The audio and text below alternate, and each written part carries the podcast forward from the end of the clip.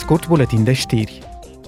Comisia Specială privind ingerințele externe în toate procesele democratice din Uniunea Europeană va discuta mâine despre modalități de a preveni interferențele actorilor străini rău intenționați. Proiectul de text analizează și posibile amenințări la adresa alegerilor europene de anul viitor. Eurodeputații și grupurile politice se pregătesc pentru sesiunea plenară din ianuarie, care începe luni la Strasburg.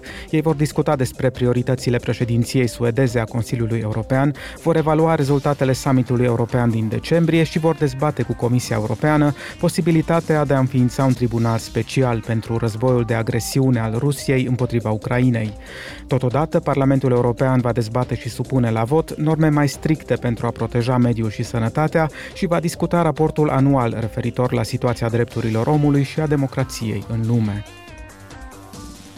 Comisia pentru Libertăți Civile va vota mâine o propunere menită să elimine obstacolele care împiedică cetățenii europeni să voteze la alegerile locale atunci când locuiesc în altă țară a Uniunii decât cea de origine.